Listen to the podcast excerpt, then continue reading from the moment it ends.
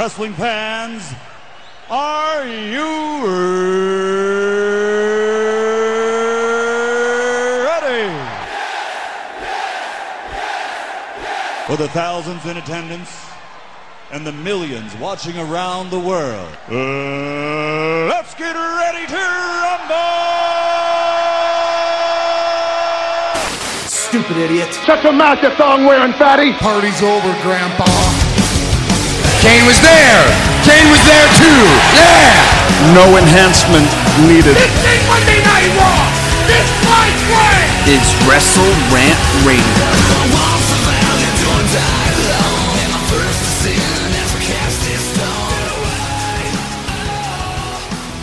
And we're back, folks, right here in Wrestle Rant Radio for September 8th, 2016. I'm Graham GSM Matthews, and it feels so weird to be back here on my college campus, senior year of college, which blows my mind because it feels like just yesterday I got here and I'm thinking, you know what? I should do a radio show called Wrestle Rant Radio. Here we are three years later. The show is still in existence, all thanks to you guys and your amazing support. Um, it's crazy to think it's been that long, but it's even weirder that I'm back here on my college campus and I'm doing the show without RJ. So I did the show last semester, my previous semester in the spring of 2016, without RJ some weeks because he was off on internship. But now I'm in that position. I'm in that position now. I'm doing an internship, or I will be starting an internship here at my uh, at my college pretty soon. But it's just weird. He's not here. He graduated. We had the whole final farewell back in May, and he hasn't been on the show since. We had him on the phone in late May to discuss Extreme Rules, which we were both at together, but hopefully we will get him on the show at some point in the near future, probably after Hell in a Cell, which I don't know if I revealed here on the show yet. But we will be going. RJ got us tickets, and we will be going the day before Halloween, my favorite day of the year. I fucking love Halloween. Halloween will actually be on a Monday this year, and Raw will be on Halloween, of course, and it's in Connecticut. But I can't go because I'm here at school in Massachusetts, whatever. But um, at least I will be at Hell in a Cell, which is even probably even more important. Uh, so I can't wait for that. And uh, maybe we get RJ on the show at that point to discuss all things Hell in a Cell. But in the meantime, and in between time, though, we're going to be kicking off the Go to Hell tour with Mr. Marceau in the next month and a half. I can't wait to be at Hell in a Cell. But in the meantime, we have so many exciting things coming up. I'll definitely be at two wrestling shows this month.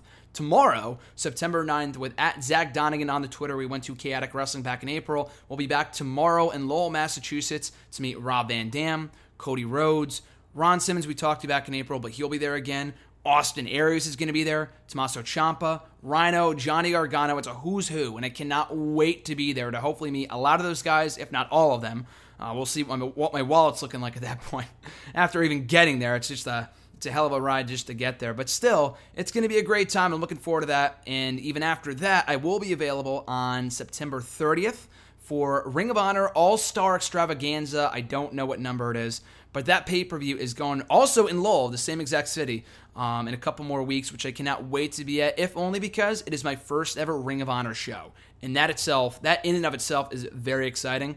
Um, they just announced this past week on the show it will be a triple threat tag team ladder match for the World Tag Team titles The Addiction versus Motor City Machine Guns versus the fucking Young Bucks. That's going to be insane. I cannot wait for that. So, September is already off to a strong start. Uh, looking forward to talking everything Backlash, Raw, SmackDown, NXT, Cruiserweight Classic, and maybe even some UFC 203 here in the show today. Um, some brief plugs, though before we get started. So, as always, be sure to check out my appearance on the Cruise Control podcast alongside at Randy J. Cruz on the Twitter. As always, I've been on the show pretty much on a weekly basis for the past two months now, and it's been a blast. Uh, Randy's always awesome, always enjoy being on a show. So, check out the latest episode where we give our thoughts and preview Backlash, but we also give our thoughts on Raw and SmackDown and everything else WWE as I will be doing here today with a bit more extra analysis. And also, that being said, be sure to check out all my latest articles for Bleacher Report, What Culture, Hidden Remote, Sports Key. A lot of articles going up in the last couple days, and even more to come in the year in, in the years, also the years, but specifically in the days to come. Um, en route to Backlash on Sunday, which I cannot wait for. So speaking of Backlash, the pay per view is this Sunday, WWE's first ever Backlash pay per view. In how many years has it been? Uh, wow, seven years I think since 2009, which was also a really good show. RJ and I actually rewatched that show. We rewatched the show on the WWE Network earlier this year on like the seven year anniversary because I'm just a dork like that. And he was also at that show, so we enjoyed rewatching it. But I might rewatch it again, and that was before they even announced Backlash was coming back. So now that Backlash is back, I need to now rewatch that show with more of a purpose. So that being said, I look forward to watching that and watching Backlash on Sunday, this year's installment, which should be pretty great. So, like I said, we will be previewing Backlash on the show here today um, after our Raw reviews and other reviews of SmackDown, NXT, and the Cruiserweight Classic. But uh, even before we get into all of that stuff, I do want to give my two thoughts, my two cents, and my thoughts on CM Punk's impending UFC 203 debut. Happy for the guy. I've always been a CM Punk fan. Um, I'm not one of those people, obviously, being a fan of his that doesn't want to see him get his ass beat. That being said, I don't think he's winning against Mickey Gall on Saturday. He very well might. Who knows? And I hope he does. At the end of the day, regardless of whether he wants to admit it or not, he's still a representative wrestling. And being in WWE for over a decade, how can you not be a representative of wrestling? You know, intentionally or unintentionally, whether he likes it or not. Obviously, he doesn't like it because he wants nothing to do with WWE right now. He's got the whole lawsuit going on, all that other bullshit. But uh, regardless, um, he, he still has the fight on Saturday in the same exact city. Not even that, the same exact building where he walked out on Vince McMahon almost three years ago, which is also uh, a real, you know, uh, twist of fate. You know, a, a turn of events, a shocking turn of events a real poetic justice, in my opinion. We'll see if he wins on Saturday. I don't think he will, but I'm still looking forward to it. I have thoroughly enjoyed the uh, videos that they've been putting out for him, this little mini series they've been doing on him, this mini documentary, The Evolution of Punk, parts one through four. Um, I I had Fox Sports One back at my house before I came here. I did not watch it or record it on Monday, but I did watch it yesterday. You can check out all the episodes; they're all on YouTube. I think on UFC's official um, subscription page, all on their official YouTube page if you want to check it out. And maybe on other channels, I don't know. But I've been watching it through YouTube, and it's a pretty good show. He doesn't look all that confident that he's going to do well on Saturday, so I hope I'm wrong and he wins. We'll see. Mickey Gall is no joke. I mean, he's he's a relatively inexperienced rookie, but so is CM Punk. The guy's also 10 years younger, and his body isn't beat up from wrestling like CM Punk's is. So We'll see how he does on Saturday. I will be watching. Um, I will be free Saturday to watch UFC 203 at Buffalo Wild Wings, which was the initial plan to watch UFC 200 with John a couple months ago. We still watched Lesnar's fight anyway back at his house, but we went to Buffalo Wild Wings a lot later than we should have. And we got there not right before the fight, but about an hour before the fight, maybe. Or not even like a half hour, 45 minutes, or whatever. And it was fucking packed. So I'm hoping to not make that same mistake on Saturday um, just because I do want to get a, a, front row seat at Buffalo Wild Wings at our local mall to uh, watch the fight and watch the entire show. I'm a, I'm a casual UFC fan at best, and I do enjoy their shows, so I'm looking forward to watching that on Saturday with my $30 gift certificate to Buffalo Wild Wings. What a what a great gift that was my birthday a couple months ago, and what a it's going to come in handy on Saturday for sure. So uh, anyway, moving along here, Monday Night Raw. So I don't know how much time I'll spend on each show. We'll really just kind of figure it out as we go along. I might spend a while on one show, not so much on the other. Um, NXT, I do want to talk about because that was a really good show this week in Cruiserweight Classic as well, and a bit of a preview and predictions for next week's season finale.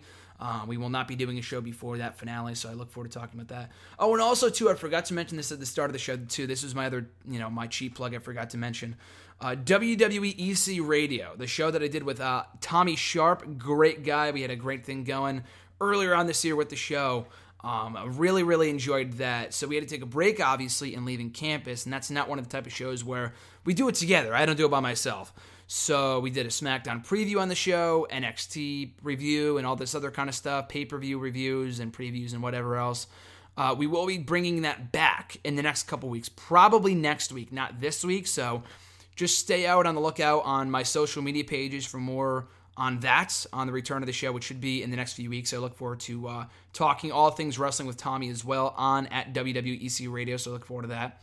But anyway, uh, Raw on Monday night, I thought it was an all right show. Um, not a great show, not a terrible show. The last hour and a half fell off a fucking cliff. But before that, it was a pretty decent show. We kicked off Raw, or should I say the Kevin Owens show on Monday night with uh, Kevin Owens' WWE Universal Championship coronation, which was so good. Uh, KO is just killing it right now. And what I like about the KO character, what about what I love about Kevin Owens' character right now, that he wasn't really doing before. He's always had he's always been an amazing heel, obviously. But he's been doing this more recently in that he turns the crowd against him. In the past, whenever he's done something that was like endearing to the fans or like the hardcore fans, it's something that I would laugh at. He would always kind of embrace it and just leave it at that. Now, as we saw on Monday, he took the you deserve a chance that we heard last Monday after he won the championship and he turned it on the crowd again. He was saying, Of course I deserve it. You people shouldn't be cheering me. You're all blah, blah, blah. It was a great promo and it showed great fire from Kevin Owens. And speaking of great fire, uh, that's exactly what Seth Rollins showed when he came out as well. Uh, Seth Rollins is basically the same guy that he was a week ago. Basically the same heel that he's always been, but now the crowd loves him. And I think that might be the best role for him. And I really, I, I didn't really think that would work before. Like if you asked me two weeks ago, even a couple months ago, whatever, that if Rollins was to go babyface, he should be, you know, an exact, a, a complete 180 from what he is right now. As instead of a total, you know, dickhead, he's uh, an endearing babyface. He's lovable. He's you know, he's already charismatic. But you know what I mean, though, like the cookie cutter babyface. But I think it actually makes even more sense to keep him in the role that he's always been in but now they're acknowledging the cheers and they're letting the fans cheer him. I think that's great because he should be a babyface. He, he looks like he is a babyface in this feud with Kevin Owens, and it should stay that way. But I like the fact that he's kind of the same dickish heel that he was before, but now the crowd just loves him, and that was evident during his match with Chris Jericho later on in the night. Um, but as far as this goes, I thought this was really good. I love the fact that we have this mystery surrounding whether Stephanie's telling the truth or not in regards to whether she's in cahoots with Triple H. Um, it's a really good dynamic. I think they have a great thing going here and have a lot of potential. As long as it wasn't revealed that Triple H texted himself, as long as it wasn't revealed that Triple H texted himself, you know, a la Kevin Nash from 2011, five years ago, in that horribly executed Punk, Triple H, Kevin Nash, Bermuda Triangle, awful storyline that ultimately went nowhere. As long as they don't fuck up that badly with this feud, I'm completely content with it. So, so far, so good. I thought this was a really good way of opening the show. After that, our opening match Bayley taking on Charlotte. No, I did not misspeak there. We actually had Bayley and Charlotte on Raw. Which, so here's the thing the match was really good. Bayley's really over. But I just don't understand why they needed to do the match, their, their first ever main roster match, and Bayley's third match as part of the Raw roster. Why? What's the rush? It's not, I don't want to say it's like the biggest match they could possibly do right now with the women on Raw, but it's still a pretty big match. This is a future pay per view matchup that they could do Bayley and Charlotte. And I'll get to what the actual pay per view match is for Clash of Champions in, in, a few minutes when we talk about Sasha's segment at the end of the show. Um, I, again, I thought it was a good match. Obviously, they have great chemistry with each other. I don't know what's going on with Dana Brooke right now and her uh, you know, she sucks, obviously, and Charlotte's getting pissed at her, but they're still on good terms. Not really, but they're still an item. I'm not exactly sure what the hell's going on there with Charlotte and da- with Charlotte and Dana Brooke. But as far as this match goes, again, I thought it was really well wrestled. But why? Not that it, why was was it well wrestled, but why did they do the match? At least at this point in time, I think they could have really benefited from holding out the match a few months down the line, even a few weeks later. Just build it up. Just throwing it on Raw without any prior advertisement, without any prior build, just to me makes very little sense. Like, why the fuck would you do that? It's throwing away a potential big match that you can have later on down the road. So I thought that was silly. Um, Bayley won too clean.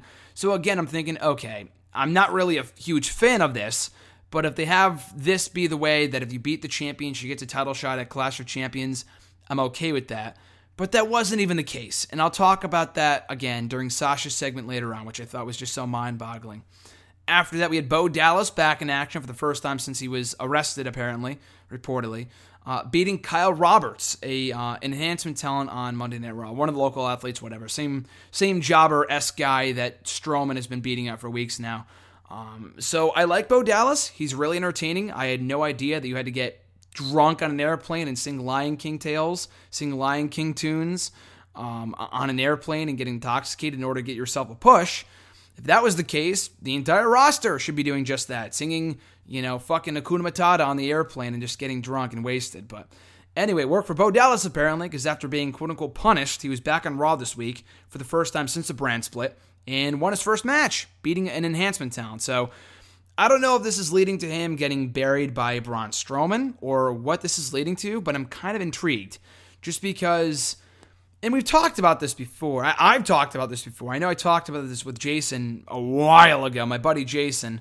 Um, but even just recently, we were talking about how how great Bo Dallas was when they brought him up to the main roster about two two and a half years ago, and they went nowhere with him. They did nothing with the guy. He had that you know like 21 and Bo undefeated streak, which was classic but they had him lose to R-Truth one week, and that was the end of it. He has not been pushed since. So I like the new aggressive edge in Bo Dallas, but I feel like I've seen this before. Not to say that's what they shouldn't be doing with him, but I feel like I've seen this before where Bo Dallas, you know, starts to develop a more aggressive edge to his character, but it ultimately goes nowhere and he's back to jobbing and he's back to doing nothing a week later. So I hope this sticks. The guy's really good. He can be really entertaining if they give him the, the chance to shine. So here's hoping it works out for the guy because, uh, like I said, I feel like they really dropped the ball on him two years ago. He was great in the social outcast, but I feel like real, really, Bo Dallas was the best part about that entire group, other than Slater. Adam Rose sucked. Curtis Axel was boring as fuck. Uh, Bo Dallas is Bo Dallas is someone they can really do something with. Maybe not obviously a future world champion, but I think if you build him up enough, he could be a real solid mid card guy. So here's hoping this actually leads somewhere in the future. After that, a really, really good match between Seth Rollins and Chris Jericho. Not their first time ever. Uh, not not the first time ever encounter between these two. They did have a match. I think about two years ago, right when Jericho was doing the whole feud with Bray Wyatt, he was back to do that. They had a really good match on Raw one week, and uh, this was really good. I thought the dynamic was switched this time around though. Jericho was the heel, and Rollins obviously like the the tweener, babyface, anti-hero, whatever. Um, I thought that role worked very well for him. I thought it was a great role for him. So the match was great. They had that awesome dynamic there, as they mentioned. Some uh, really exciting action. The ending outcome was never really in doubt, but it never needed to be. It was just a great showcase for both guys, and Jericho has been really ripping it up this entire run. And like I've said before, I might have mentioned this last week that Jericho does not lose too often. You know, I feel like he, he puts over people when he needs to, but Look at all the people that he's beaten so far in this run since he's been back. He's beaten Cesaro. He's beaten Sami Zayn. He beat AJ Styles, for God's sakes, at WrestleMania. He beat Dean Ambrose. And, you know, he's, he scored all these victories. So a win over Jericho doesn't mean nothing anymore. It actually means something because he has some credibility since coming back. So, again, really good match. Rollins wins. After that, the match three in the best of seven series between Sheamus and Cesaro. Another good match, and I continue to appreciate how they're switching up the story every week they face off. That it's not the same match every single week, which was I was afraid of when this thing this the first thing when this thing first started. Excuse me. I thought um, they would just repeat the same match over and over and over again. And don't get me wrong, they have great chemistry, but you can only watch the match a match so many times before you start to get bored. So I'm glad they're switching up the story with Sheamus focusing on Cesaro's various injuries whether it be the back injury, the shoulder injury that's been injured for like a fucking year at this point. I don't know if that thing's ever going to heal. But um, again, really good match. Sheamus wins again. And they're not burying the guy, people. They are not burying Cesaro. Uh, they're actually telling what I think is a really good story with this guy in this best of seven series. He's down 0-3, and I just got finished watching some Armageddon pay per view. I think it was from 05 or 06 I'm pretty sure it's from 05, but they had a best of seven series a little over a decade ago with Booker T and Benoit over the United States Championship. And it, it's great they're finally doing that with Sheamus and Cesaro. Just because I feel like if there's any two guys on the roster right now that could have many matches, and when they switch up the story and we are not getting bored of it, it's these guys. They have amazing chemistry, always match. The matches are always really, really good. This was no exception. Again, I appreciate how they switched up the story here to make sure it was kind of something refreshing compared to last week. So Sheamus wins again. He goes 3 0. Um, and uh, Cesaro ended up bouncing back, scoring his first fall in the best of seven series at a live event on Wednesday this week in London, which I thought was great. The footage is up on YouTube. So I think I talked about this um, when the whole thing first started, was announced about a month ago. That I really hope that they would further the best of seven series on house shows because it makes the house shows feel that much more meaningful. They're promoting house shows it's like, oh man, I can't. I need to go to the show in order to see if Cesaro is going to bounce back or not. And it's not any ordinary best of seven series match. It's a match where if Cesaro lost, Sheamus would have won the whole thing, and it's over. It would have been a clean sweep. So thankfully, that was not the case. Cesaro got his win back on Wednesday after a good match uh, with with Sheamus on Monday. So I'm liking, I'm really liking what they're doing with these two guys right now. After that, we had Enzo Amore and Big Cass taking on the Shining Stars, and the Shining Stars fucking won. Why? Really, why? I ask you. I mean, I could see maybe, maybe I could see them doing a feud between the two teams, but who the fuck cares about the Shining Stars? They're not bad wrestlers, but their characters are awful. They're awful. I cannot just bring myself to boo these guys. I just, can't bring myself to fucking care. There is no reason to care about these guys. Been there, done that with them many times before in the past five years. I just I just can't bring myself to care. So again, I love Enzo, and worse yet, Enzo and Cass lost. I think they're only their second standard tag team match is coming to the main roster right after WrestleMania. So again, the match was whatever. The Shining Stars won clean. Um, just a hell of an upset, and I just I don't know why they're doing this. Maybe they're gonna have a rematch at the pay per view. Who cares? Again, I like Enzo and Cass. At least they'd be getting them on the show, which is all right. But just I just I just don't care. I really don't care. Enzo and Cass deserve so much better than this. After that, we had Nia Jax taking on Ann Esposito, who we found out was a good friend of Alicia Fox, made quick work of her. And I was very happy to see this lead where I thought it would lead, with um, Alicia Fox encountering uh, Nia Jax backstage. Kind of a weird backstage segment because Alicia Fox legitimately hit Nia by accident with like a box that was on a catering table or whatever the hell it was, a makeup table. And Nia Jax just threw her against the wall, which I'm sure was the plan anyway, but she just threw her right against the wall, which was great. And Alicia Fox was back to acting crazy, or push, not through, or whatever. Same difference when you're Nia Jax. But regardless, though, I'm liking the fact that they're finally starting to transition Nia into a feud with an established star. I mean, Alicia Fox isn't great, but she is established. She's been here for almost a decade at this point, so she has credibility as a former Divas champion. Not for very long, but she does believe it or not. And uh, anything to get us away from squash match city with Nia Jax every single week and really to start to transition her into a real rivalry, then I'm all for it. After that, we had by far, and like I said earlier, this was the second half of the show was abysmal, but this was by far the worst piece of shit on this entire show and one of the biggest atrocities in recent Raw history. So we had the club come out and as you guys, as you guys probably know by this point, I've talked about it a few times, and I wrote a whole article about it on Hidden Remote this past week. If you want to check it out, but I have not been a fan of this feud since it started. I like the idea of a club and New Day feud when they first attacked New Day on that amazing Raw right after Battleground, but everything since then has just been. I don't. I don't fucking care. I really don't fucking care, especially because the comedy's awful. The comedy is terrible.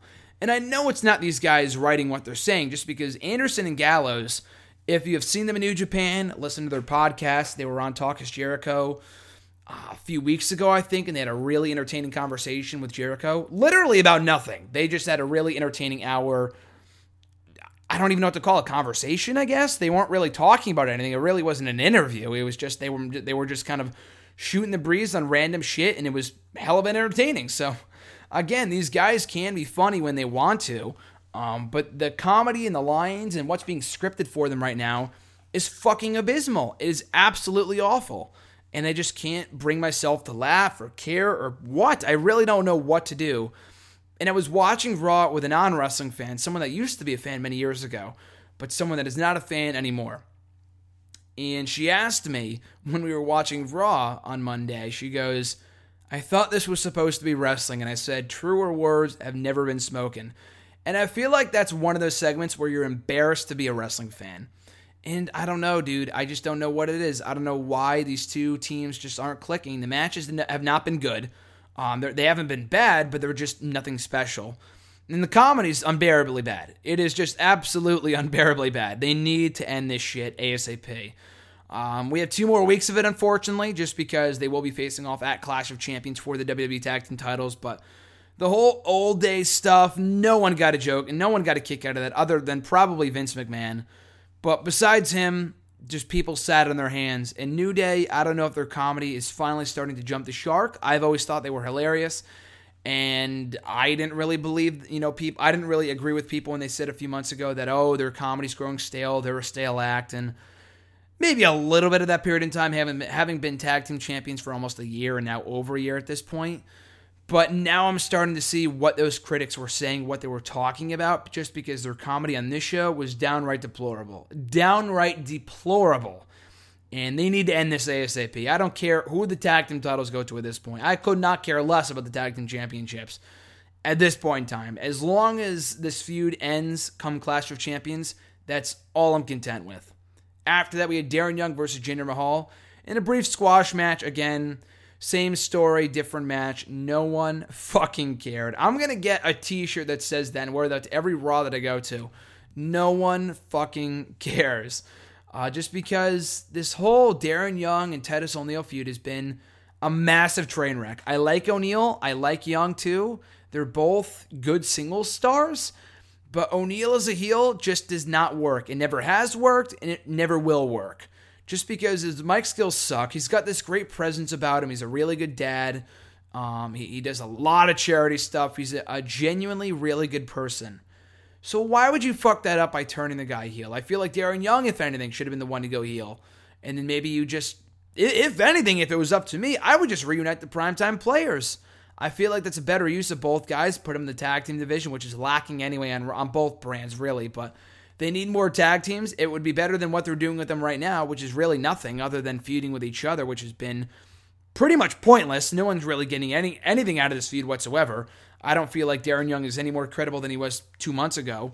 Um, I feel like if anything, he's downgraded. He's gone from you know getting some reactions and some chants going for him right before Battleground, but it's been all downhill ever since that whole Miz segment on Raw, just or the the Miz match of Battleground that really was pretty disappointing. And ever since that, the guy is yet to recover. O'Neil has been what a year this has been for this guy. What what a year this you know 2016 has been for Titus O'Neil. Starting out the year pretty nicely, picking up some wins here and there, pretty much beating you know Stardust every week, squashing him every week. But for what it was, he was winning matches. And then he gets suspended, and then he comes back, does nothing, feuds with Rusev, loses the feud to Rusev, does not win the U.S. Championship, turns heel, and has one of the worst heel runs in recent memory. This has just been ungodly boring. So here's hoping again they wrap this up sooner rather than later. I'm fine with a uh, a match between the two, a Clash of Champions. Just just move the fuck on. Just move the fuck on. Because again, I'll say it once more: no one fucking cares. Beyond that, we had Braun Strowman versus Sin Cara. All right match. Braun Strowman won via countout. So again, I'm glad that Braun Strowman is finally moving on to a legitimate competition, moving on to notable names as his opponents. So he won this match via countout. I'm sure they will continue the feud and do another match next week. Maybe he wins via disqualification. I don't know. But uh, the match was all right. Strowman wins. Moving on. After that, we had the return of Sasha Banks, the boss, to Monday Night Raw to give an update on her injury that she sustained at the hands of Charlotte at SummerSlam. And I honestly thought that she was going to be written out of storylines for a few weeks, months, whatever just because I really wasn't sure what to think. Because the way that she tweeted before the show, she's like, "Oh, I have some bad news." Hashtag legit boss. And I'm thinking, oh, okay, she's probably got bad news for the roster. But even then, she sold her emotion very, very well. She faked cried and all this other stuff. I thought it was really well done. Uh, apparently, the other talent did not seem to think so. There were a couple different reports that surfaced in the days that followed from the Wrestling Observer newsletter, specifically from Dave Meltzer, who is more often than not a really credible source. So I would definitely check out his stuff for uh, for for the best and most accurate information. But he said that there were a lot of talents backstage that night that were not fans of the promo because it mirrored Daniel Bryan's promo from earlier this year way too similarly, way too much, you know, way way, way too uh, you know, similar to that promo and the fact that Daniel Bryan actually did have to retire. And it's different from the Mark Henry promo. Obviously, another great retirement feigned speech. The Mark Henry swerve from 2013. It's different from that because Mark Henry was gonna was gonna retire in storyline because he had enough. Like because he reached a point in his career where, where he could retire, not because of injuries, not because of concussions and this and that. And you know what? Sasha could very well retire a lot earlier than she expects to if she keeps on taking the bumps that she does. And it's ridiculous. And I'm glad she's back. I, will I'll say this first. Uh, Dana Brooke came out. She locked her in the fucking uh, bank statement. She said, I am cleared to compete and I will be at Clash of Champions to take back my title from Charlotte. So it's Sasha and Charlotte at Clash of Champions for the WWE Women's, or sorry, not the WWE Women's, but the Raw Women's Championship uh, that has officially been changed if you check WWE.com. Um, but anyways, so a, a lot of thoughts here. A lot of thoughts here. First, I'll talk about Sasha and her wrestling style. I might have mentioned this when I reviewed SummerSlam eh, two episodes ago here in Wrestle Rant Radio. I'm not exactly sure. Her, Charlotte specifically, sometimes Bayley, um, but the risks these girls take in every match, not only big time matches, but every match, is fucking ridiculous. I know they want to prove it to the men, they want to prove it to the fans that never used to care about women's wrestling that they can go, they are capable of crazy shit, but it's not necessary. She's gonna get fucking hurt. She already did get hurt. She already has back injuries. We wonder why why she's hurt all the time, why she's injury prone. It's because of shit like this. Because she's doing, you know, diving through the ropes and her head are almost her, her feet are almost touching her head, which is ridiculous and should never happen to anyone. So again, she's got to tone it down a lot. I've seen a lot of people. I'm, I'm, i know I'm not the only one. I've seen a lot of people say the same thing. And John and I, when we were at SummerSlam, they had one of the best matches of the night, hands down. But I feel like they still would have had a really, really good match if Sasha didn't try to fucking kill herself in that match. Obviously, not intentionally.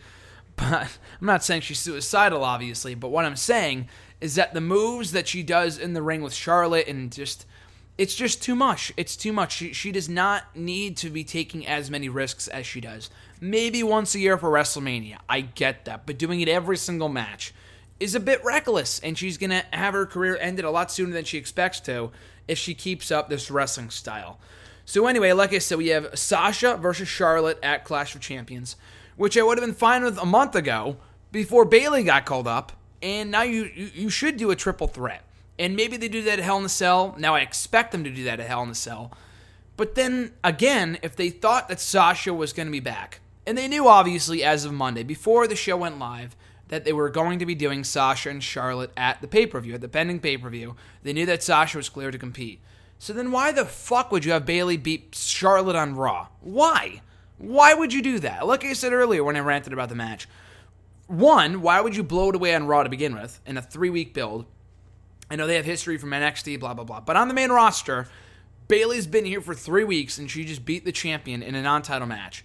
I'm like, okay, so at least it sets up a match for the pending pay per view. But it didn't even do that. Because I know Sasha has a rematch, but then Bayley beat the champion. T- and maybe they'll explain on Raw this week because Sasha's promo took place before or after the fact. So I don't know. I mean, the match has already been officially announced by WWE as Charlotte versus Sasha Part 3 at um, at Clash of Champions. But Bayley could come out on Monday's Raw and say, hey, what the fuck? I beat the champion. Where's my title shot? They could promise her a title match the next Raw, uh, on the Raw after the pay per view, or at Hell in the Cell. I don't know. That's what I'm saying. So it's got to be acknowledged because Bayley just can't be floating around. They can't bring her up with so much momentum. And the past couple of weeks for her have been a whirlwind from the debut to the awesome pairing with New Day to beating the champion in a non title match on Raw this week. It's been a great past few weeks for Bayley. You gotta have her on the show somehow. If they leave her off the show altogether, I will be very disappointed. So I'm hoping that's not the case, and she's on the show, even if she's facing Dana Brooke. At least she's on the show. She can't just beat the champion and then just not be in the pay per view. That to me makes very little sense. A lot of stuff on the show made very little sense. Anyway, after that, we had the main event of Kevin Owens versus Sami Zayn non title matchup. An excellent match. And in other news, the sky is blue. What else is new? Um, just a really good match. Obviously, these guys have tremendous chemistry with each other. But again, a lot like with Bayley and Charlotte, this is where I ran into the issue of one, you build their match at Battleground no more than a month and a half ago. Not even that, a month, six, seven weeks ago, whenever the pay per view was that was their final match. And we all knew deep down, fuck that. They'll face off again in the future, especially, hopefully, over a world championship. Now that Kevin Owens is a universal champion, it's very much possible. But anyway, though, um, they had that final match at Battleground, which, in my opinion, was one of, if not the best main roster match of the year up to this point. And then they face off six, seven weeks later on Raw with no build whatsoever, no video packages you know, they just kind of expect you to remember. I mean, obviously you should. It was only a month ago they were feuding. But still, I mean, this is a big time match. Owens and Zayn is a match they should not abuse by doing every week. And I, I like the fact that Owens' first match as champion was with Sami Zayn. It's kind of fitting in that way. Um, his first NXT appearance was with Sami Zayn. His, you know, his first title victory was against Sami Zayn at Takeover Rival almost two years ago, a year and a half ago. So he, he has a lot of history with him, obviously, even dating back further than that on the independent scene as best friends. You know the story. So why would you just throw it out there as a random Raw main event with no build, no background, no hype, no prior advertisement? Yes, they said it at the start of the show, but that's not enough. That's literally worth at least a worth weeks, uh, you know, worth uh, uh, you know a week's worth of build, at least a week's worth. It was ridiculous. Again, I enjoyed the match. I'm not going to complain. But it's like, dude, what the fuck? Save this match for when it means something. Save it for, you know, a, a future pay per view. Like, have their first match since Zayn beat Owens be for the title because Zayn can say, you know what, I beat you before you became champion, therefore I deserve a title shot. I'm that good. It just made no sense to do the match when Owens was still the champion in his first match as champion. Zayn obviously lost there as he should have. He had a great showing. Owens scored the victory to, in a clean fashion too, which was good, refreshing for a heel.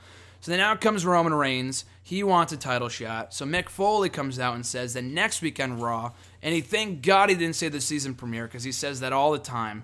Um, he said next week on Raw, it's going to be Roman Reigns, Kevin Owens. If Reigns can beat Kevin Owens, then he has a shot at the WWE Universal Championship at Clash of Champions. He gets involved in the match with Rollins and Owens, and it's a triple threat involving Roman Reigns, which is cool. I mean, I'm glad Roman is involved. I mean, I guess it makes sense because he did get screwed out of the championship a couple weeks ago in the four way with Big Cass, Rollins, Owens, and Reigns, obviously. So he has a storyline excuse for being in the title picture. I'm hoping this is all a swerve and he doesn't win, which would be ridiculous to make Owens lose at this point in his reign. Um, and then to put Reigns back in the title picture and thus give us another triple threat that we saw literally two months ago with Ambrose, Reigns, and Rollins. That would just be downright stupid. So hopefully Reigns loses. I would love to see him clean, but it's probably not the case. Best case scenario, he wins clean. Uh, at least I expect them to have Rusev come out, cost Reigns the win, further that feud. Rusev was not on Raw this week. I was shocked he wasn't on Raw at all, but then I later found out he's on his honeymoon or something with Lana, so which is why he wasn't on Raw. So that explains it. Um, so hopefully we get that match at the Clash of Champions pay per view for the U.S. Championship, and then we can move on from there with just Owens and Rollins one on one, which so far has been a really good feud. Rollins has thrived as the babyface, and then we can get the finally the culmination of the Reigns and Rusev rivalry over the U.S. Championship at Clash of Champions. So overall, it wasn't really that bad of a show. The hour and a half that followed, the second hour and a half was pretty deplorable. You had Darren Young squash match, which sucked. Strowman squash match wasn't good. The New Day stuff was surprisingly bad. You had a really good main event though. The Shining Stars win was nothing noteworthy, but you also had Sheamus and Cesaro. You had Jericho and Rollins. You had Bayley and Charlotte, which was also a really good match, a great opener, and that awesome main event too. So all in all, you can't really call it a bad show, which I've seen some people say that it was. Call it criticize that as a terrible show, which it wasn't. Um, I still remain more excited for Backlash this Sunday than I do Clash of Champions in a few more weeks, but we'll see where the build for the pay per view goes and how they fill out the rest of the card. So, with the time that we have left, I don't want to spend too much time on any remaining show, NXT, SmackDown, the Cruiserweight Classic, just because I do want to preview Backlash with predictions and shit. But SmackDown, I thought on Tuesday was the better show overall, which is typically the case. I just think SmackDown with the two hour format is just a lot easier to digest wrestling wise. The segments seem to be more concise, straightforward, effective in building whatever they need to, whether it be a match at a pay per view, building up some a, a, new talent, or whatever it is. Because they don't have squash match city like they do on Raw with Strowman and Nia and whatever. They don't do that all the time, so I feel like they kind of benefit in that respect. And despite having a limited roster, I feel like they make the most of who and what they have, which I've said in the past, which I feel like is why SmackDown has been not not amazingly better than Raw every single week, but I feel like every single time we talk about the show of the week, whether it be Raw or SmackDown, I feel like SmackDown more often than not gets the nod just because it is the better show. Um, more often than not. But regardless, the, the, this week's show is pretty good too, as the go home show before Backlash on Sunday. So we open the show with Becky Lynch, Natalya, Alexa Bliss, Carmella, Naomi, and Nikki Bella. Each of them talking about, maybe not all of them. I don't think Nikki actually talked. Maybe Naomi did. I don't really. I don't really remember. I know Carmella did. Alexa, Natalya, and Becky all about why they deserve to be the inaugural SmackDown Women's Champion on Sunday, all presented by Daniel Bryan, who was in the ring with them. Uh, I like this. I could not tell you the last time the women kicked off. Actually, I lied. I said in the review a couple weeks ago for Raw, or I said in that SmackDown review that I could not remember the last time a women a woman kicked off Raw or SmackDown, and we literally just saw it like two weeks ago with Sasha. But other than that, on SmackDown anyway, I could not tell you the last time we had a women's wrestler kicking off the show. So this was refreshing. The mic work wasn't great. No one really had a blowaway promo, but it was all right, and it set up the uh, six woman tag team match for later on in the night. After that, we had The Miz versus Apollo Crews in a SummerSlam rematch, better than their first match of the pay per view from last month, probably just because they were given more time, so that was to be expected. Um, Miz is on fire right now, ever, ever since the Talking Smack promo on the network. Um, the promo that he cut on Daniel Bryan, the work, shoot, shoot, work, whatever the fuck you want to call it since he's ever really gotten that momentum, he's been on a massive roll. And I think because of that, he can't lose on Sunday, which I'll talk about more momentarily in the backlash predictions. But the guy's been on fire. Ziggler's been doing pretty well too. And like RJ noted in his article from my website, xwrestling.net, just yesterday, in his preview for Backlash, when you give people a reason to care about these two, Miz and Ziggler, all of a sudden their matches are more meaningful. Like people actually give a shit about Miz and Ziggler at this point, just because we have a reason to give a, we, we, we have a reason to give a shit about both guys. Um, but anyway, though the match was good. Miz wins. I don't know if he won clean or whatever, but he won. Um, Crews just can't buy a win to save his life. They got to find something for this guy to do. He's a great wrestler. He's got a lot of untapped potential. He just has no direction. And we were talking, Randy and I were talking a few days ago that how the hell do you have a a SmackDown exclusive pay per view and then not have guys like Crews on it, Corbin? I'm sure Kane's going to be on it somehow. But how do you not have those young guys on the show? That to me just doesn't make much sense. Um, it's still a good match, nevertheless. After that, we had that six woman tag team match I mentioned before Carmella, Alexa, and Natalya beating Nikki, Becky, and Naomi. Pretty good, straightforward match. Heels winning. The best part about the match itself was that Carmella forced Nikki to tap out, which is something I thought we would never see. I'm pretty sure it was clean, too. And Carmella needed that win. She is infinitely better as a heel. And she, she kind of grew into the fan favorite role and when she was in NXT alongside Enzo and Cass. But other than that, she was just a better a lot better. Like she, it felt like she was a natural heel. So it's great they finally turned her. She's finding momentum. She just forced the former Divas champion to submit. Uh, the longest reigning Divas champion in WWE history, regrettably, but she is. Uh, still a good match. Carmella wins. Hopefully that means one of the baby faces goes over on Sunday. After that, we had a tag team championship tournament semifinal match of American Alpha taking on the Usos. So here is where this is where the controversy came in. So before what happened afterwards, the match itself went all 30 seconds, which I thought was great, just because before all of this happened, we had American Alpha and Usos, which is the dream. Not, oh, yeah, I guess you can kind of call it a dream match, dream match, money match, whatever the hell you want to call it, in the semifinals of the tournament. And I'm thinking, why though? It feels like that should have been the finals, but I'm actually kind of happy it worked out the way it did. So we have the match. It goes literally all of 30 seconds, if that. American Alpha goes over clean. Place goes to nuts. Everyone's shocked. American Alpha shocked. Usos are shocked. So it saves that match that you know that they could have, that killer ass match you know that they're capable of delivering. It saves that for a later date. So I have no problem with this whatsoever. Um, American Alpha went over. They advanced, presumably. Well, technically they did. Usos show respect afterwards before finally, finally turning fucking heel. These guys have been doing the same stale shit for three years. And I like the Usos. That's the issue, too. I like these guys, and it hurts me to see them just be so stagnant for so fucking long. And ever since they teamed up with Roman Reigns last year, doing the whole family garbage, no one has given a shit about these guys. Every single time they do the Uso thing and with the crowd, people always boo, and it's embarrassing. And it seemed like the only people who didn't really recognize that were the were, were WWE themselves. So thank God they finally went through with this. Usos attack Chad Gable injure his ankle. They're out of the tournament. Uh, American Alpha are out. They were supposed to meet the winner of the next match, the next semifinal match in the finals of the tournament, the pay per view. That is no more. I'll talk about them more in a second. Thanks to the Usos attack. So again, I thought this was way overdue. Better late than never. Uh, really well executed. And I do got to share this too. I literally just saw this. The Usos tweeted, I think out yesterday. They tweeted this out. They said hashtag real turn. Now you can boo us all you want to. Hashtag we done with that. So that's what the Usos said on Twitter. It feels like even they knew that they were growing stale.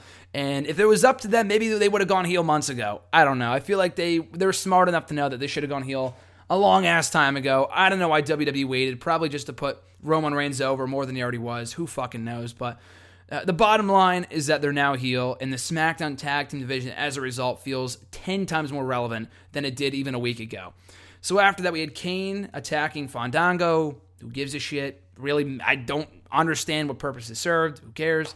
Uh, the semifinal match, the second semifinal match of the night of the SmackDown Tag Team Championship tournament, we had Heath Slater and Rhino taking in the Hype Bros in a pretty good match. The Hype Bros are good, people like him, but you just you, you can't put them over Slater and Rhino. Slater and Rhino are a, a, really good tandem, like I talked about last week here on the show, or two weeks ago. I forgot when it was, but just recently, these guys are money together. Um, they, they had some dark match segment, I think after SmackDown went off the air, with Heath Slater's quote unquote family. It wasn't really his family, but it had like 12 kids in the ring, his redneck wife, and like all, all these kids are all redheads. It's just, it was ridiculous. But uh, it was funny though. Like Slater's really good in the role, and whatever role they give him, and he thrives. And people really want to see him get a SmackDown contract. And Rhino is just kind of there to kind of feed off of him and be the uh, kind of uh, play that foil to his comedy and whatever. So I think they're a really good pairing. So I want to see them win the tag team titles on Sunday. I love the Usos going heel. I love American Alpha. Obviously, they're no longer in the tournament. But I think Slater and Rhino, they, they got to do it. They got to become tag team champions on Sunday. And then we get to the main event segment of the night Ambrose and AJ Styles coming face to face. Solid segment. I'm very glad that AJ brought up the fact that Ambrose is just relying way too much on the cute comedy bits that he's been doing. This has been an issue for a long ass time, not just recently, not last week, not only last week when AJ was like hung up on the top rope after he got crotched on the top rope, not just that, not even on like this show when he was like. I don't know what the hell you would call it when he was goofing around with the guy backstage at the uh, at the water cooler, whatever it was. He has been doing this for you could probably say he's been doing this for the past year. And I like Ambrose a lot, and I think he really has it in him to kind of you know, bring out that serious side and really kind of fulfill that full potential as a top guy. But because he relies too much on his comedy, he does not feel like a, a real credible WWE World Champion. And it's a shame because the guy's really good. And I talked about this a while ago, but I feel like he won't become that certifiable main event level guy until he goes heel. And I don't know if that happens anytime soon.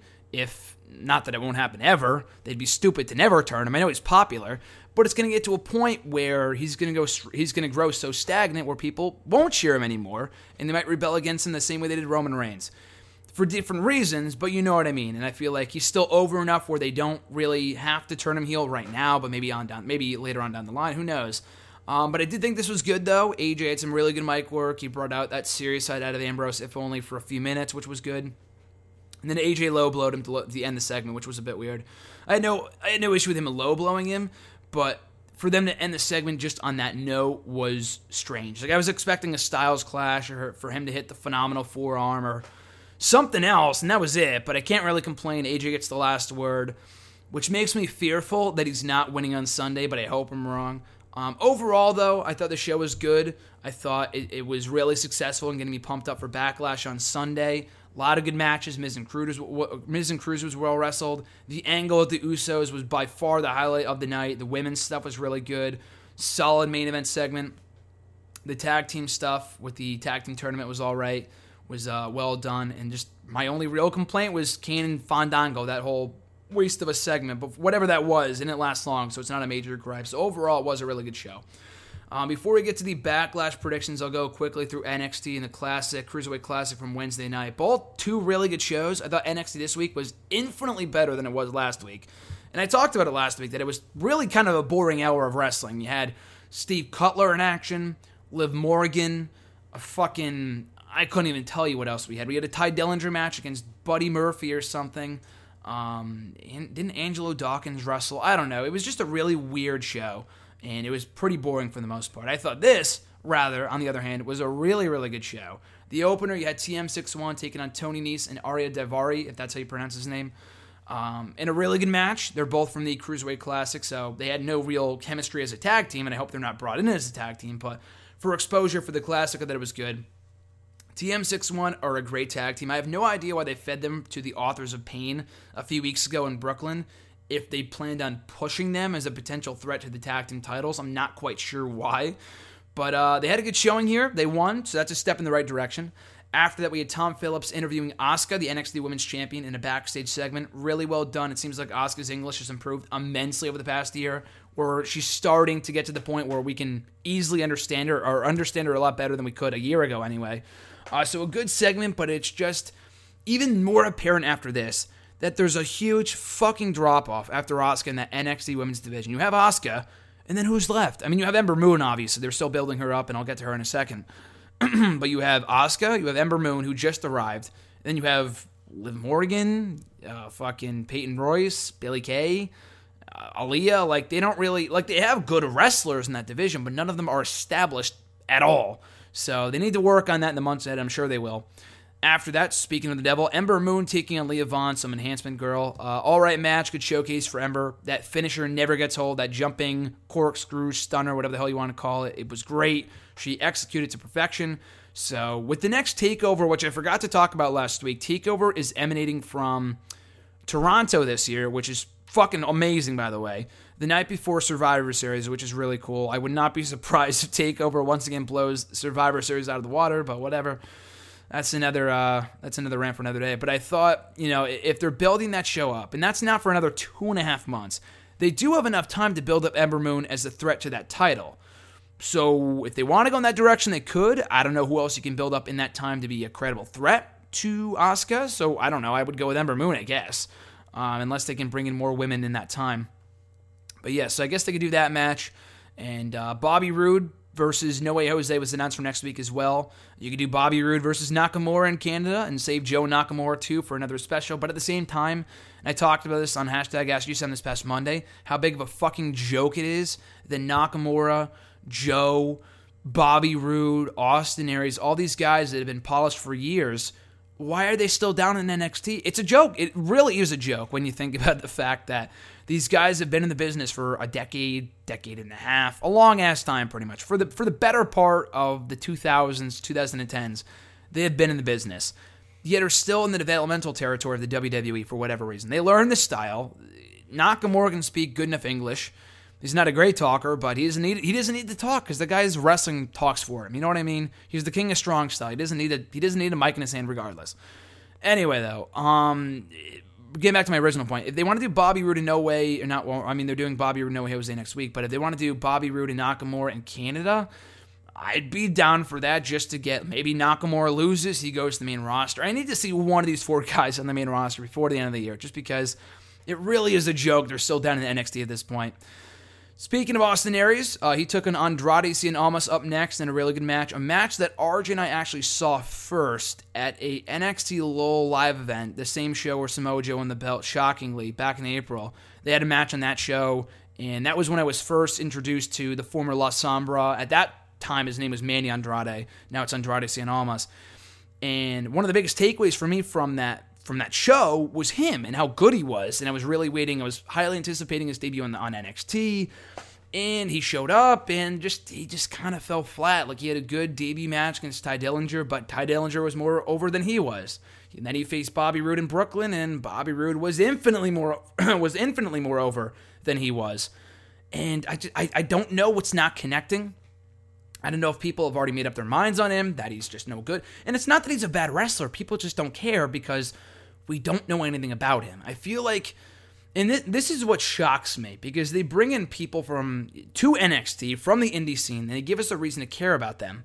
But so far, we have been given zero reason to care about Andrade Cien Almas. If anything, we have several reasons to dislike the guy. You have his fucking fedora shit with the feather coming out of his hat. You have the suspenders it it doesn't work. It just doesn't really work. So I don't know. Maybe they could turn him heel at some point. He's a great wrestler. You know, he's got an amazing move set. So I don't. I just don't know what's not clicking with him. Like I said, maybe it's because his debut fell flat, and ever since then, people have really kind of set their minds on him.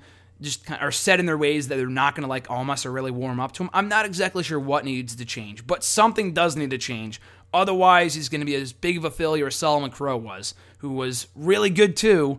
Um, I just talked to him a few weeks ago. He's, he was, you know, he had a lot of potential in NXT, but they fucking botched that because they never really gave us a reason to care about him, and he also never won matches. And now Almas has now lost to Bobby Roode and Austin Aries, which was the right move considering that Aries has direction and that feud with Itami and Almas doesn't. So. Anyway, main event, we had Shinsuke Nakamura versus Steve Cutler. Um, so I guess they built up Steve Cutler for a week just to feed him to Nakamura, which I'm completely fine with. Because, like I said last week, uh, I just. There's nothing about Cutler that stands out to me in any meaningful manner at all. Nothing about this guy really stands out as being special.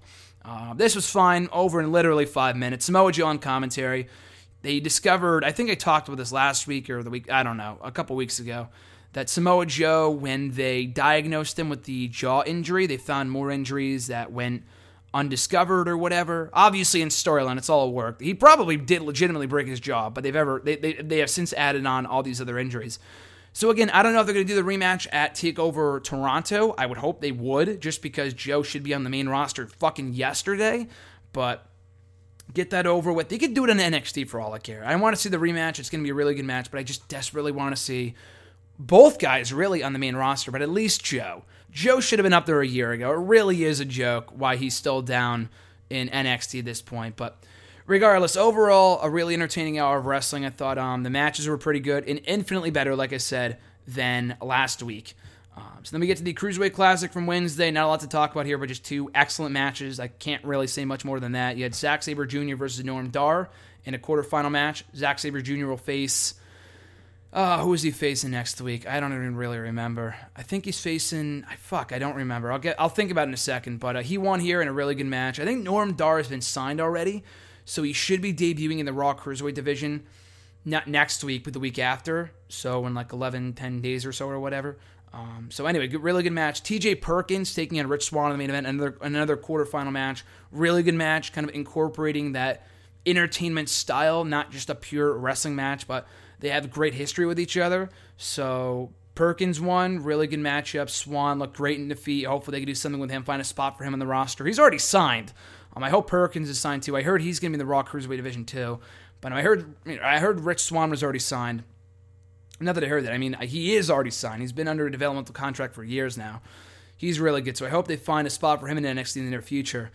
So Perkins faces Kodai Ibushi next week's semifinal match. And then, oh, this is what it is. Zack Sabre Jr. will face uh, Gran Metalik, Metallic, or however you pronounce it. He's facing him, and then Perkins faces Ibushi in the semifinals. And the winners of those two matches will go on to face each other in the finals that same episode next Wednesday. So, uh, that said, I got obviously Sabre winning over Metalik, whatever, who's been pretty impressive. I did not think he would last nearly as long as he did in this tournament, but he's gone pretty far. Uh, then you got Perkins and Ibushi. Obviously, Ibushi. I said this from the get go. The finals would be Z- uh, Zack Sabre Jr. and then fucking Ibushi, as it should be. They're the two biggest stars in the entire tournament. Um, then I got Ibushi winning. Hopefully they sign him because the guy's really good. I could see Zack winning. Maybe if he signed Ibushi didn't. I'm not exactly sure. But um, it should be a kick ass match either way. So I have Ibushi winning the whole thing. And then end off the hour here, we got backlash predictions for Sunday. Again, once again, I'm really looking forward to the show. I think they built up the episode, or rather the pay per view, really, really well over the past month or in the matter of three weeks, really three weeks since SummerSlam. They had zero turnaround time between SummerSlam and Backlash. So you got to commend this company. It's not the most stacked card in the history of this company, but you got a lot of couple matches, a lot of a lot of good matches, a couple of matches that really interest me. Um, a lot more than Clash of Champions in the moment. A lot of rematches from SummerSlam. It looks like it seems like this show has no re- rematches from SummerSlam. A completely fresh card with the debut of new two new titles, so that's a plus. First match, the Usos versus the Hype Bros, with the winners advancing to the finals of the tag team title tournament to face Heath Slater and Rhino later on in the night. You got to put the Usos over. They're now heels. Slater and Rhino are baby faces. I like the Hype Bros, but the Usos got to win coming off their heel turn. The tag team title tournament finals, Heath Slater and Rhino versus the winner of that previous match, in my opinion, and, and I predict the Usos. Um, I got Slater and Rhino winning. I think they should win. Like I said, they're the hotter duo. I mean, the Usos just went heel, so they feel fresher than they have in at least three or four years. Um, but I got to go Slater Rhino. They're the hot ticket right now. People are really digging this act, and I feel like you can really stretch this out even longer with them as tag team champions. Kind of like a Team Hell No kind of thing. They're just that good. Um, I wouldn't be pissed if the Usos won just because it would put the belts on them, and then you can have American Alpha chase them for the titles. But I feel like Usos and American Alpha can do their shtick without you know, without the championships being at stake. And Chad Gable's injured, Jason Jordan isn't, so he can come out and cost him the win here, cost the Usos the win, who knows. But bottom line, I got Slater and Rhino winning the inaugural SmackDown Tag Team Champions. After that, for the Intercontinental Championship, The Miz versus Dolph Ziggler. I could see them putting Ziggler over, but why? Why? I mean, he cuts good promos, but it's like rinse, wash, and repeat with this guy. He cuts great promos, he loses an underwhelming match, and then no one fucking cares again. Like, he's been around for well over a decade. He's a great wrestler, but I gave up on him a long time ago. I mean, I think a lot of people did too, because they just, we have no real reason to think he's going to get above a certain level, that level where he deserves to be at. I mean, look at fucking SummerSlam. He got a WWE title match at SummerSlam against Ambrose. He lost. No heel turn from Ziggler. No heel turn from Ambrose. Nothing. Literally nothing. And they follow up with Ziggler going after the IC title instead, which is the step down from the World Championship. So, again, um, he's uh, he cuts great promos, but the guy's got to go heel. A lot like the Usos, he's been face for way too. He's been stale since 2013. The guy's got to fucking turn. really ASAP. I don't think it happens on this show, but he's got to turn soon. Uh, that being said, The Miz is the infinitely more over guy at the moment. He's got all that momentum from the Talking Smack promo. They would be flushing that down the fucking toilet if he lost there. And as I've said time and time again over the past month, I feel like Miz should be the one to break the Honky Tonk Man's record as the longest reigning IC champion of all time, which is 454 days. And I found out yesterday he's got to hold that belt until July 3rd until 2017. So we got 10 months of him as IC champion, which I'm completely fine with because I think he can do it. Um, anyway, so I got Miz retaining here. I, I would not surprise me Ziggler won, but he shouldn't, and I think Miz wins. For, so to crown the inaugural SmackDown Women's Champion, a six-pack challenge, an elimination six-pack challenge, as Daniel Bryan specified on Raw. Becky Lynch, Natalya, Nikki Bella, Carmella, Alexa Bliss, and Naomi. I'm looking forward to the match. Like I said earlier, I think actually I didn't say this earlier, but I said I was looking forward to the match. What I didn't say was that I think SmackDown at this point in time has the better booked women's division. Just because they give them the time, they have good matches. Not to say the, the women of Raw don't, but it's literally the same three women every single fucking week. It's Sasha, it's Bayley, it's Charlotte, and then Dana's just kind of there. Nia Jax is there, but she's squashing enhancement talent. Alicia Fox is getting beat up backstage by Nia Jax. Summer Rae is doing God knows what. Paige is on the verge of quitting, which I'll probably talk about for two seconds at the end. So it, SmackDown has that over Raw any day of the week. Their their women's division, which we thought would be weaker when this brand split first started, has been anything but the case. Um, that SmackDown has been the weaker brand women wise. I think it's been just amazing. Anyway, that being said, and the best part about this match too is that I could see any one of these women winning. I think Alexa could really benefit from it. Naomi deserves a title shot at some point, a title run at some point that she has not gotten in her six goddamn years with this company. I don't think it should happen Sunday, but I could see it happening, and I would not complain. Carmella just went heel. Maybe they put the belt in either her or Nikki to kind of continue along that feud. I hope not. Nikki's been there, done that. Like you know, just move on. Carmella, I wouldn't be, I wouldn't be pissed with Natalya. Yeah, I feel like they missed the boat on that a couple years ago. And Becky Lynch is the she's got to win. She's she's got to win. I mean, she's over no matter what. But I was talking to Tom yesterday, and he said that she's either got to be the inaugural SmackDown Women's Champion or she's got to win at WrestleMania. I feel like she's a lot like the Bayley of SmackDown, and that the story has to be right. She has been in chase mode for almost a year at this point, and she has yet to get a run with. She has yet to get a run with the championship, whereas Charlotte did, Sasha did. Pretty much everybody, even Bayley got a title run. In NXT, Becky Lynch never did. I think a lot of people forget that. Even though she was on the main roster before Bayley, she never got a title shot. In NXT, main roster, whatever. She's the only four horsewoman to have yet to hold a championship. I think that changes Sunday. Becky Lynch, the inaugural SmackDown Women's Champion. Randy Orton versus Bray Wyatt, another match I'm looking forward to, first time ever.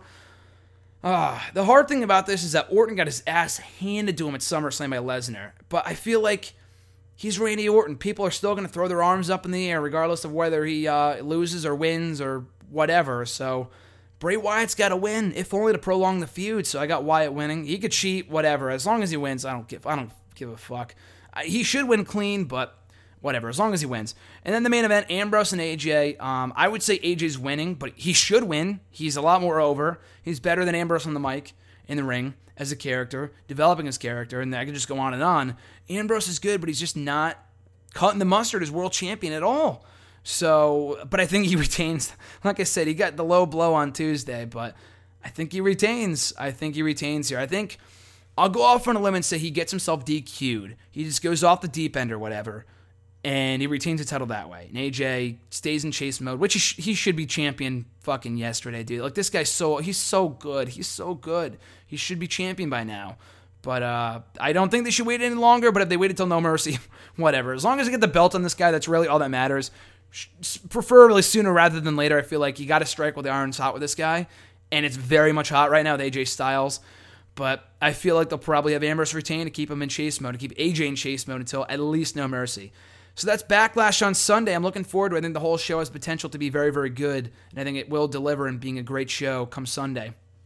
So before we go off the air, just brief thoughts here. Paige potentially quitting. Um, a lot of rumors running rampant, and not even like the worst year of her WWE career. But you really got to think. I was thinking about this yesterday.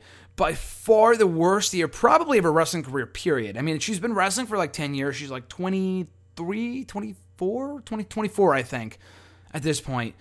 Um, so she that's not saying a lot, but she's only been here since 2014 in, in, on the main roster. But man, like you think of the year that this girl's had, she's been she was gone from TV for a solid three or four months, pretty much for the first half of 2016. Paige was off TV. And then she comes back for a cup of coffee, couldn't win the championship from Charlotte. Then she gets injured, and then she gets heat reportedly for dating Alberto Del Rio. And then she gets suspended, and he's assumingly on his way out. He has yet to leave. He's pretty much all but out the door at this point. He has yet to officially be released, which people are not recognizing. I'm, I'm saying he is reportedly leaving, which I've heard, but he's not officially gone yet. He's he's still there. He's he's still there, people. He's not gone yet. So it, I, she's still under contract until early 2019, but they could let her go if they want to.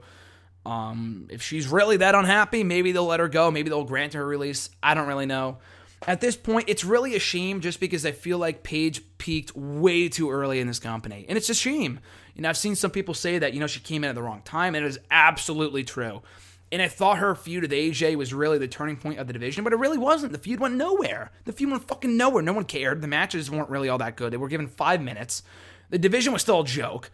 And Paige, as soon as she lost that belt right back to AJ, and she had what, a month, two reign as, as Divas champion, people went back to not they didn't care about her, but she had nothing to do. She went face, face, heel, face, heel, face, heel, tweener, heel, face, like she turned 20 different times to the point where people just stopped caring about her character. And we've already seen her with the belt twice, and she's only been here two years.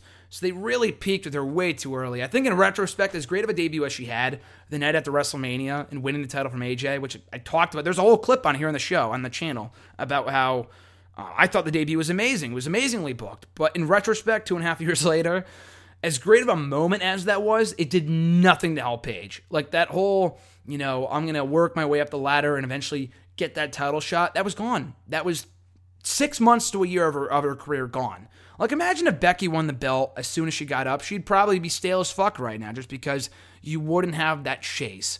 And you don't have that with Paige because she's already held the belt twice. And I it's a shame because she could really fit in with the women of Raw right now Bayley, Sasha, Charlotte, all those girls. But this whole situation with Del Rio and the injury, she's not coming back anytime soon. Anytime soon. She's still hurt anyway. So even if she was, she's still suspended until like the 17th, I think. But she's got a lot of heat on her right now. Um, I'm not going to say I hope she doesn't leave. Not to say I hope she does leave, but if she's not happy there, then just let her fucking go. Because you know what? She's already been a two time champion. She's already done really they're all there is to do, other than becoming a Raw Women's Champion. Um, so, I mean, if she's not happy there, just let her go. So anyway, that is Wrestle Rant Radio for this week, guys, for September 8th, 2016. Like I said, enjoy Backlash on Sunday. Should be a great show. I'll be back here on the show next week. Uh, Clash of Champions is not next Sunday, but it is, I think, the Sunday after that. So next Thursday show will be primarily an addition to the reviews of fucking, of course, you know, Raw, SmackDown, NXT per usual. It'll also feature a review of Backlash and also the review of the Cruiserweight Classic finale from next Wednesday. We got once again, Zack Sabre Jr. versus uh, Gran Metalik. I think I said El Metalik. That was my bad. I meant to say Gran Metalik. And then Kota Ibushi versus TJ Perkins, which should also be amazing. So I look forward to that. Lucha Underground is fucking back, people. So watch that every Wednesday on the El Rey Network. I might start reviewing that in the future. Uh, the season finale, the season premiere rather, this week was really fun. So check that out when you have the chance, when you can find it online. If you have the El Rey Network, most people don't. I'm sure there's other websites you can find it at, or at least check out the highlights on their YouTube channel. Really good show. Um, all in all, though, just a lot of reasons to be excited about the world of wrestling going forward. Like I said, Backlash on Sunday. We got UFC 203 on Saturday with Punk's Fight, which I talked about at the start of the show. We got Clash of Champions coming up and all this other cool shit on the Go to Hell tour en route to Hell in a Cell in Boston here in two months, month and a half, whatever the hell it is. So that should be a lot of fun, too. Um, so anyway, guys, as always, thank you for supporting the show. Be sure to find me on the Twitter machine at WrestleRant. Find me on Facebook too. Give the pod channel thumbs up at facebook.com backslash graham.gsm.matthews. And right here on the website, be sure to check out the website every single day for daily content, Raw reviews, SmackDown Live reviews, NXT reviews, Lucha Underground, Ring of Honor, TNA Impact Wrestling. We got Delete or Decay tonight, part two, or Final Deletion part two, whatever you want to call it is on tonight. Looking forward to that. So, like I said, really exciting time to be a wrestling fan right now. We'll be at Chaotic Wrestling tomorrow night with Rhino, Rob Van Dam, Tommy Dreamer, Tommaso Ciampa, Johnny Gargano, Austin Aries. The list goes on and on and on. Uh, should be a really fun night, so we'll look forward to that too, and I'll give a full report of that show come next Thursday's Wrestle Rant Radio. So until then, guys, I'm Graham Jason Matthews. Enjoy Backlash on Sunday, UFC 203 on Saturday. Have an amazing weekend, and I'll catch you folks down the road.